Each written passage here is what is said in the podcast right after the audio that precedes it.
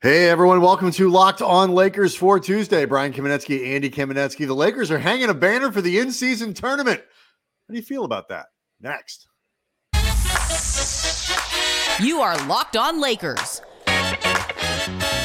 Your daily Los Angeles Lakers podcast. Part of the Locked On Podcast Network. Your team every day.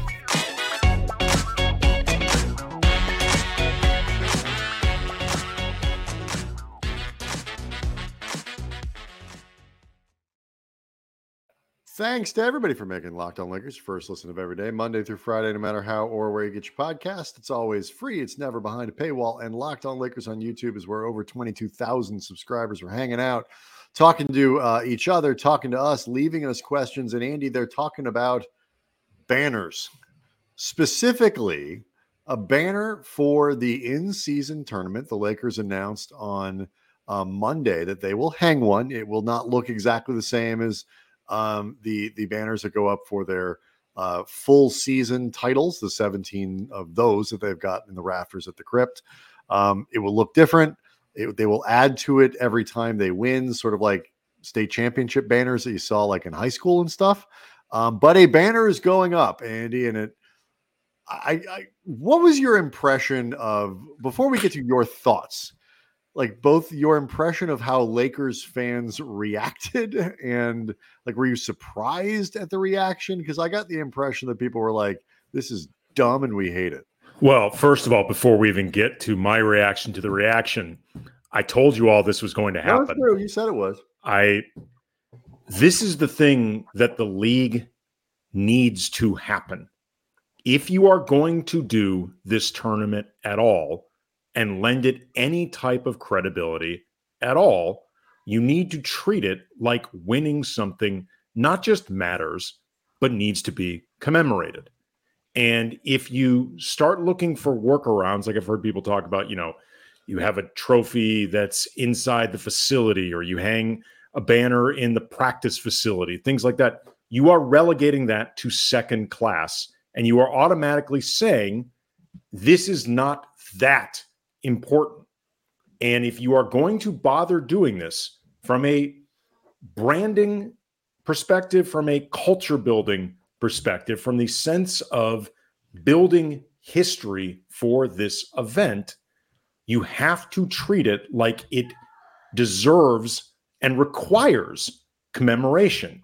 And the way these things are commemorated is by banners, signage, whatever you want to call it, displays in the building where a team plays, which is why I said from the beginning, this is obvious. I think fans are conflating two different things. If the Lakers were left to their own devices, if they could choose, the Lakers who do not commemorate, division titles. They do not commemorate conference titles. They do not do anything like that in the rafters. They do not have a ring of honor. You have to be in the Hall of Fame to get your jersey retired. But if they were creating the standard for themselves, they probably would not raise a banner for this tournament inside the arena. Maybe they do it at the facility. Maybe they do it. Maybe they do nothing. I have no idea. They probably would not raise a banner. But this, as you are alluding to, Andy, is not a Lakers decision. Adam Silver, as you tweeted out this afternoon, on Monday afternoon, if the Lakers chose not to hang one, Adam Silver would come into the arena at nighttime and hang one himself. No, he ordered the code red. There is no question about this. This is a league mandate.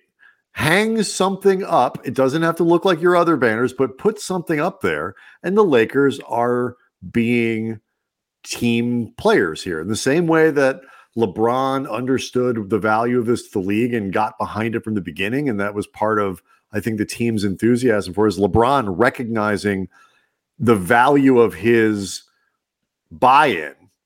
This is the league saying, yo, do basically what Andy says because of what Andy said. And the Lakers saying, yeah, we'll do something. We got you. Look, I will say this, though, because I've heard other people make the comparison to, you know, they don't hang division titles. They don't hang conference titles. And that is true. I also think that's a bad comparison because a division title or a conference title is not the end game for a season.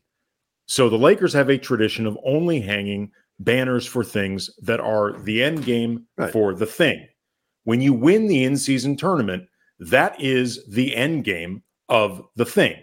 So, you know, someone reacted to me on Twitter at Cam Brothers, like, oh, so they're going to start hanging, you know, division titles. I was like, yes, that's what they're going to start to do. They're also going to start hanging a banner every time they win a game. Yep. They're just going to hang a different banner up there, and it's going to be like a tapestry store inside Crypt. And like, sorry, that's a stupid comparison. A lot of people make it, and it's dumb because you're missing the obvious point. There's an end game, and there's not an end game. So again, if you are going to do this tournament at all, and by the way, there is no team in the league, including Boston, because half of their championships came before the league was integrated, and like every family had a television to watch them and stuff like that. Right. There is no team. The league was in quite literally in black and white. When the Celtics were winning. White, though. Way more white. When the Celtics were winning. It was in more white and black at the time.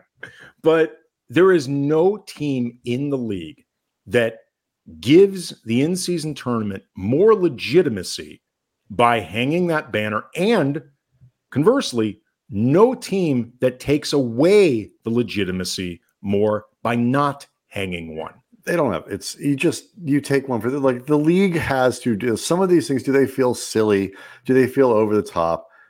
A little bit here and there, and they'll tweak it and they'll make it different, like a little bit different every year, and they'll find a happy medium and all these other things. But like, for everybody who's freaking out over this, I to me it reminds me of the anger and the frustration and the consternation over jersey patches. It's like, if I could choose, would you put something up in the rafters for this? No, probably not. Like, I don't think it's, you know, when you think particularly at the Crypt of just the stuff that the Lakers have, like the weightiness of all the things that are up there, I probably wouldn't. But I also, would I put jersey patches on? No, I don't love them. The aesthetic of it and whatever. But you know how long it took me to get used to it? Like a day, like 3 days. They'll raise the banner. People will make fun of them whenever they put it up. And I forget exactly. I don't even remember if they've announced the date or whatever. Yeah, they have. It's going to be December 18th. Yeah, it was coming up quickly. They're going to get this thing over with. Also, we'll get into this. There's a double meaning to this date, perhaps. Yeah, that'll be the next segment. Mm-hmm. But like it took 5 minutes to get used to the jersey patch, and now at first it was Wish, and I was like, oh yeah, I got to get some shopping done, and now it's BBGO, and I was like, oh yeah, I got to stop in my grocery freezer aisle because that stuff's delicious. I mean, you get used to it, and you know what? You'll think it's silly maybe when you go into the Crypt and you point up at the sky and be like, look, there's a banner for it. And then in 4 minutes, you'll forget that it's there, and everybody can go on with their life. And the league's hope is, by the way, that in 10 years, you won't think it's silly because the tournament has gained cachet. But there might be 3 or 4 listings for the Lakers in there, And this, though, is how you start making the thing mean something, hopefully. Who knows? In 20 years, people may decide, it started out hot, and then people decided they weren't that into it, and the league quietly tries to make it go away. Adam Silver goes and takes it down. Right. But for the time being, if you are trying to do this, this is how. Also, a couple of people pointed out to us on Twitter from Kobeland at LeBrowland, there's a Taylor Swift banner hung up in those rafters, and we're complaining about this one. The Swift banner apparently has been taken down, but the point is solid. Oh, it has also. I guess I didn't. A while. I have not. I haven't looked. I hadn't noticed one way or the other. And then Brad Magsum at Brad Magsum said to us, "As long as we hang a banner showing the 2 meetings we got with LaMarcus Aldridge, I'm happy. It could be one banner with both meetings." I actually heard that the Dodgers used that pitch for Shohei Ohtani, and it worked. They took the same script. So. We'll all get used to it, Andy. People make jokes on the 18th. It'll be fine. Who cares? You know what they are, Andy? They're jealous that they can't hang their own banner. To be honest, I guarantee these fan bases would at least be happy if their team won it. Nobody's unhappy. If it was any other team in the league other than the Lakers, most fans wouldn't. See, but here's the thing, though.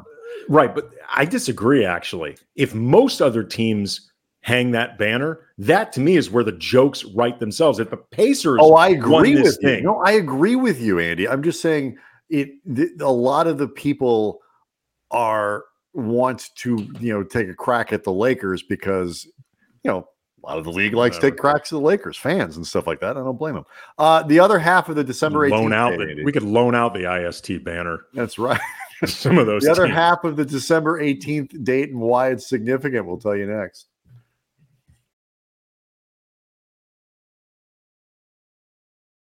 Locked On Lakers is brought to you by Game Time. And when I was around 12, 13 years old, the police were on the Synchronicity Tour. It was a really difficult ticket to land. But at the time when I couldn't get them, I thought, no big deal. I'll just catch the next police tour.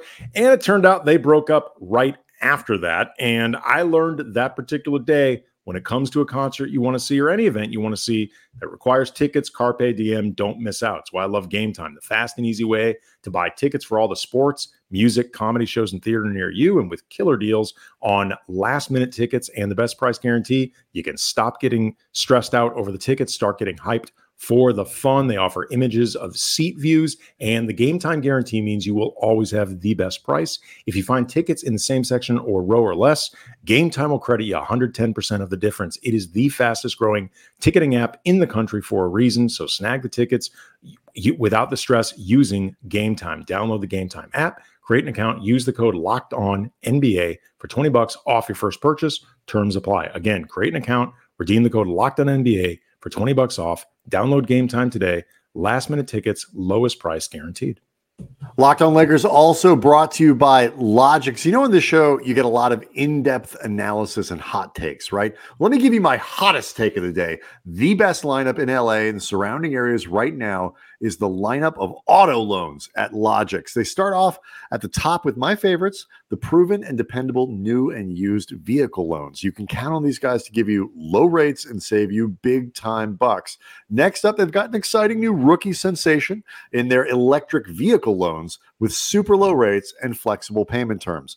Rounding out the lineup, they've got their auto refinancing loans and lease buyout loans. With these guys, you could lower your monthly payments and get on the road to owning your car faster.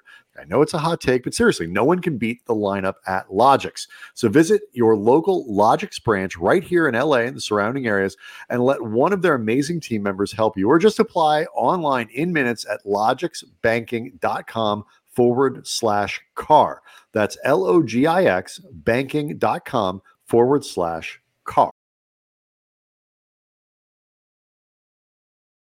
Reminder, the Lakers play the Mavericks in Dallas tonight, 4:30 p.m. Pacific time. No Kyrie, and Dallas is dealing with other injuries, but Luka Doncic is always a one-man problem. Catch every Lakers game on the hometown broadcast with SiriusXM on the SXM app. Search Lakers.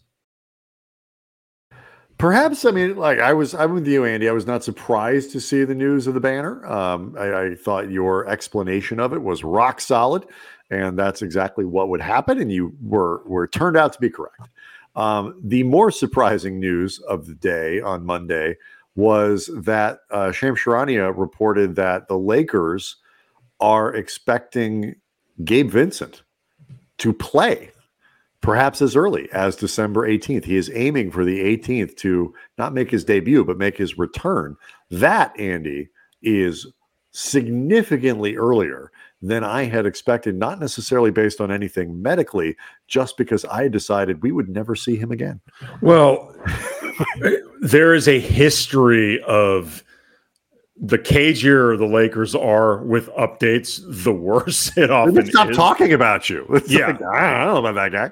Yeah, and there was to some degree some doom casting going on with this, and we are not the only ones. But I can also say, from asking around a little bit, I got no sense that people, closer to the team than us really had an idea of when he was coming back. Maybe they've just done a very good job of keeping this close to the vest, but like the idea that, we had heard certain updates on Vando, we had heard certain updates on Rui, that sort of thing. There was not word one on Vincent, but This is actually very good news. Like the idea that even if it's not the 18th, that the Lakers could wrap up the 2023 year, fingers crossed, with all hands on deck and building that foundation for 2024 with a full roster, that's really significant. Yeah. And it's one of these things where he's been out a while and, you know, the injury is one that they're going to want to bring him along slowly and all this. And so I wouldn't expect him to come back and play big minutes. I don't know if in his return, Vincent will be playing exactly the role that, in theory, the Lakers would like him to build into. But that said, you know, as Kame, I don't know what the role is. Like this is all really important stuff for the Lakers to be able to go through. It's like figure out what it looks like when they do have everybody available. And for most of the season, there's always going to be one or two guys missing or whatever. But you got to know what it looks like when you have all of your pieces and when you have the options. And, you know, I don't know exactly where Gabe Vincent fits in, given how well they're playing and sort of the rhythm that they've figured out defensively and all that. But, I mean, he fits in somewhere. I mean, I don't think he's Christian Wood at this point, but I am very curious to see what it looks like when he comes back. Well, I mean, if nothing else, Gabe Vincent is a really defense-first player. You know, he is, I think, more of a score-first point guard than a traditional table-setting point guard, but I think he's even more of a defense-first guy than he is scoring-first to begin with. So in that sense, he doesn't offer, you know, offers, I would say, a little bit of offensive help, but he doesn't offer the type of juice by himself that you would hope for just because it is in a lot of ways what this team could use right now. But the flip side is, if you are looking to double down and triple down on strengths, I think Gabe Vincent can actually help you a lot there. And if this ultimately is the best version of the Lakers, or just the version of the Lakers that they are most capable of being, Gabe Vincent does fit the profile. You know, he can be a very dogged point of attack defender. He's very smart in the way he approaches this stuff. You know, he's worked with, you know, he was developed in one of the best defensive systems in the league. I think along those lines, he's going to fit in really well. It's funny though. I always laugh with the Miami thing. Like, do you want guys that come from Miami, or is like to the minute like Miami guys leave that environment, like the magic dust of the Miami Heat disappears? I don't know. I think the culture the Lakers are building in LA has a lot of similarities to it. The thing that I find so fascinating about Vincent, so much of Vincent's role is dictated in part by Russell and like how much defensive integrity he can, because like we were expecting Vincent to potentially close a lot of games because of Russell's defensive deficiencies. He being Russell has been much better, much more conscientious on that side of the ball this year. Not perfect, but much more playable, I think, down the stretch of games and stuff like that. Yeah, not irreplaceable, but playable. And depending on what the Lakers need at any given moment, you know, Vincent wasn't shooting the ball well before he got hurt. I'm fairly sure he's going to shoot better than 7% for the rest of the year. You know, you think you can take that to the bank. But it's not... It's not a given, like what the role looks like. It's another place where actually, honestly, Cam Reddish's kind of surprising breakthrough shuffles up the rotation in ways that you didn't necessarily anticipate earlier in the year, because he's suddenly a 30-minute-a-night guy, you know, and that's a player you didn't necessarily expect to play at all. But I think you can file this undoubtedly in the first world problems, things that Darvin is looking forward to having to try to figure out. And if anything, if the Lakers can continue to play well and do all that, maybe it's a way to chip a minute or two here and there off of LeBron's minutes every night. Yeah. I mean, I think that's always the goal. The more guys that you can put out there that can, you know, just, if not keep the team thriving when LeBron sits, just keep the thing from sinking in a, you know, like in a fiery wreck somehow in the ocean. It's just, it's that bad. It manages a little bit of, you're mixing metaphors a little bit, but that's okay. I'm thinking of, I don't know, like maybe like an oil tanker catching on fire, because sometimes fires happen on the water. Very dangerous. And sometimes it frankly is that bad for the Lakers when LeBron sits. But like, I was thinking about this in terms of where the minutes would come from. And, you know, coming up after the break, let me throw out a potential, like a few different scenarios, and you can tell me what feels most likely. So we'll get into that coming up next. Locked On Lakers is brought to you by FanDuel, and you can celebrate this NFL season with incredible offers from FanDuel, America's #1 sportsbook. And right now, new customers get $150 in bonus bets back with any winning $5 moneyline bet. That's $5, bet a team, don't even worry about the spread. If you pick the right team, that's $150 back in bonus bets. And you can use those bonus bets on spreads, on player props, over-unders, futures, all sorts of fun stuff. The app is really easy to use, all the options right there at your fingertips. And Lakers currently 18-1 to win the NBA championship. A little IST respect coming their way. LeBron is 100-1 for MVP. Anthony Davis, 75-1. He is also 4.3-1 for Defensive Player of the Year, behind only Rudy Gobert, and your odds leader for Sixth Man of the Year, according to the folks at FanDuel, Austin Reeves at 2.7. We should spend a little time on this on a show coming up, because this is also interesting to me. Yep, Austin Reeves 2.7-1. So visit FanDuel.com/lockedon. Enjoy the NFL season. Enjoy sports with an offer you don't want to miss. FanDuel, an official partner of the NFL. Reminder, the Lakers play the Mavericks in Dallas tonight, 4:30 p.m. Pacific time. No Kyrie, and Dallas is dealing with other injuries, but Luka Doncic is always a one-man problem. Catch every Lakers game on the hometown broadcast with SiriusXM on the SXM app. Search Lakers. All right, so I was thinking about this, Brian. In a lot of ways, looking for those Vincent minutes, as you said, the perfect world is maybe you just find different ways to, you know, configure this so it ultimately affects LeBron the most in a positive way. But beyond that, I think if it turns out that Rui and LeBron can give the Lakers what they need when AD is sitting and you go relatively smaller, then Jackson Hayes, I think his minutes could turn out to be the starting point in terms of what's getting chopped, because they're the least defined, I think, to begin with. You know, he has a role in the rotation, but, you know, whether it's one shift, two shifts, I think that can be fluid. If Vincent's perimeter defense combined with the experience proves to be really important, maybe Max Christie starts seeing his time go down, although I really hope that's not the case. I hope not too. And I suppose it could be Reddish, but I don't see why it would be right now. No, I don't think Darvin's going to do anything to mess with the Reddish Vanderbilt dynamic that they've got going. Nope. Other than maybe Vando gets a few more minutes once he's built back up a little bit. Right. But that to me is something they're going to run through for 48 minutes with a little bit of Christie in there. Well, and I agree they should. I think Torian Prince is an ideal guy to see some of his minutes go down. Yeah. He's averaging nearly 30 on the season. And that's his highest since 2020 and the second highest average of his career. And look, he's played better of late. Like, he's over the last 10 games averaging 41% from three. After a miserable start, he's raised his season average now to nearly 36%. So he's trending in the right direction. But this is just a lot of minutes for Prince, period, and like more than you'd necessarily want historically over his career. So I think Jackson Hayes and Torian Prince could be maybe some common. Prince is going to keep playing. I'm going to make that clear. Torian Prince is going to keep playing. He's likely going to keep starting.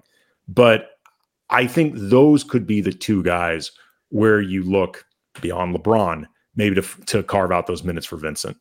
That makes sense. I think 30 is higher, more than you want for Prince. And so so much of this depends on the shooting. Like, you know, I mean, if Vincent comes in and shoots credibly, that's, you know, it's almost like every percentage that he's above 30%, you know, like 35% above, like earns him another 2 or 3 minutes on the floor, because you know, the spacing, you know, the Lakers have not conquered their offensive issues. They have not conquered their spacing issues and things like that. And that's why Russell's ability to potentially stay on the floor, you know, late matters, is because, you know, you have a real floor spacer there. I think that's why Torian Prince has been playing, is because you need to be able to space the floor a little bit and get some buckets down the stretch. Even if he's not the one getting them, he's shooting much better now than he was earlier.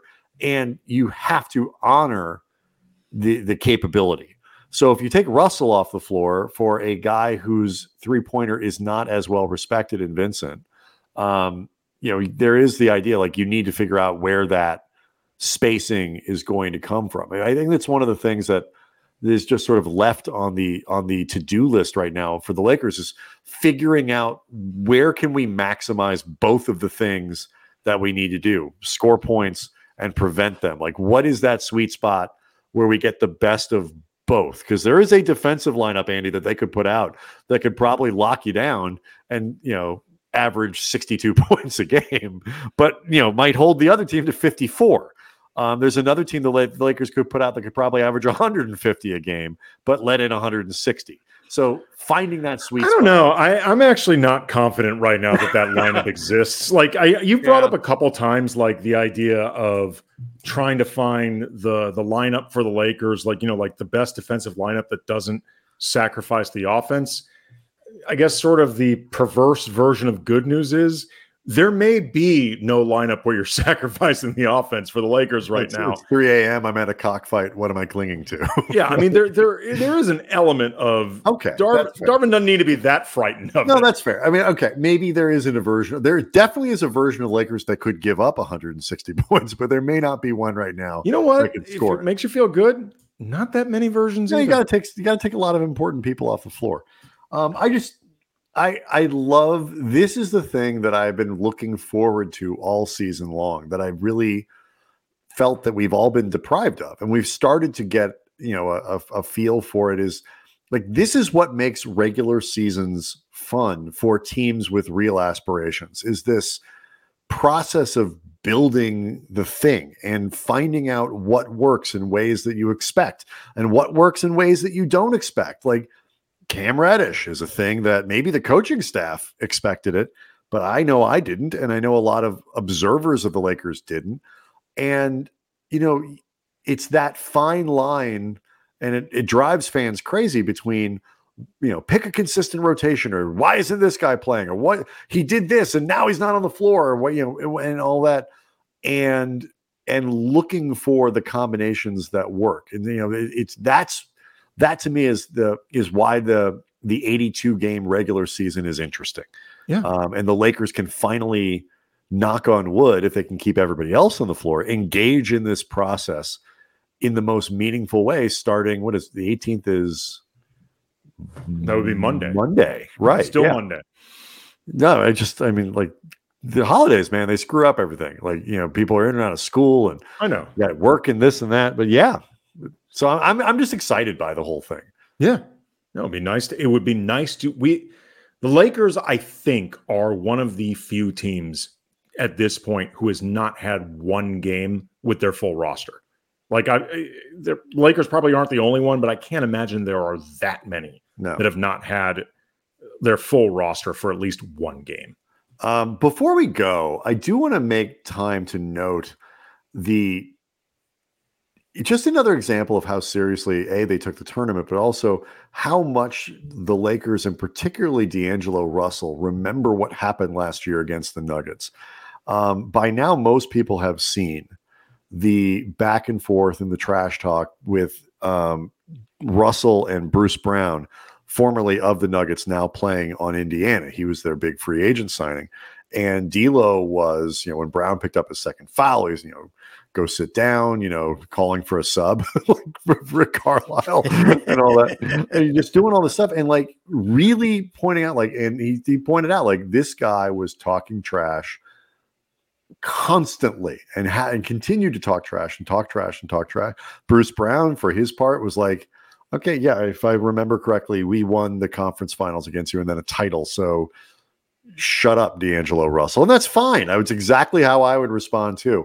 But it, it gives you an idea of how much last year, I think, hurt Russell, like on a kind of a personal and a pride-based level, really hurt him. This idea that he can't play fourth quarters, this idea that he was the reason they lost that series and all that stuff. And I don't think he's overcompensating, but I do think what he's done is really focus on being as good as he can be at the stuff he's bad at and maximizing the stuff that he's good at.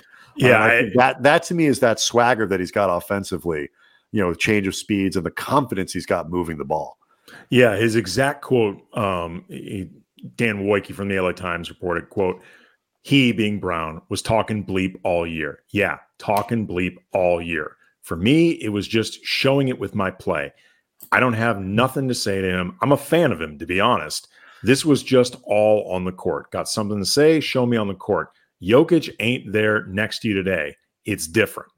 And, you know, like D'Angelo Russell is a player that Laker fans are never going to ever want to get a sense is feeling too comfortable. Like, I don't think there's anybody on this team. And Andy, a lot of people have got December 15th circled on their calendars. Yes. The first day D'Angelo Russell can be traded. And we've talked about this many times. D'Angelo Russell's a really bright guy. He's fully aware of this. He's talked openly about, you know, the give and take that led to his price point and also waiving his implied no trade clause. I think he wants to be here for what it's worth. I don't think D'Lo has offered any real reason to trade him. Doesn't mean he won't be, but his play has not merited being traded. I agree. He's played very well. Yeah, but as you point out, I think he is very aware of his perception around the league. To whatever degree the perception bothers him, I do think he was aware I needed to be better.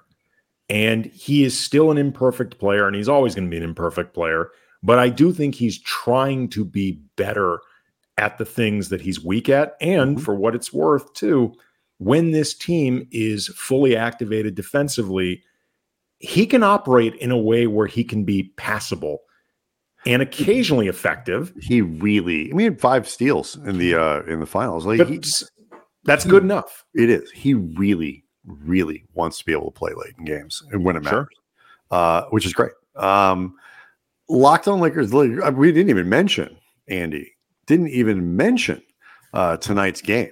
The Lakers in Dallas taking on the Mavericks. No Kyrie expected for this one, so it's an opportunity for the Lakers to pick up another victory.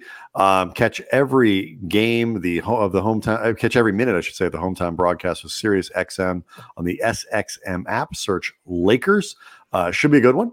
Locked On Lakers on YouTube is where you can go see the show, hang out with 22,000 subscribers, and debate whether or not a banner should go up at the Crypt. It doesn't matter what you think, whether just maybe talk about whether or not you like it. We will be back, of course, to talk about tonight's game and recap it for you. We'll see everybody on Wednesday.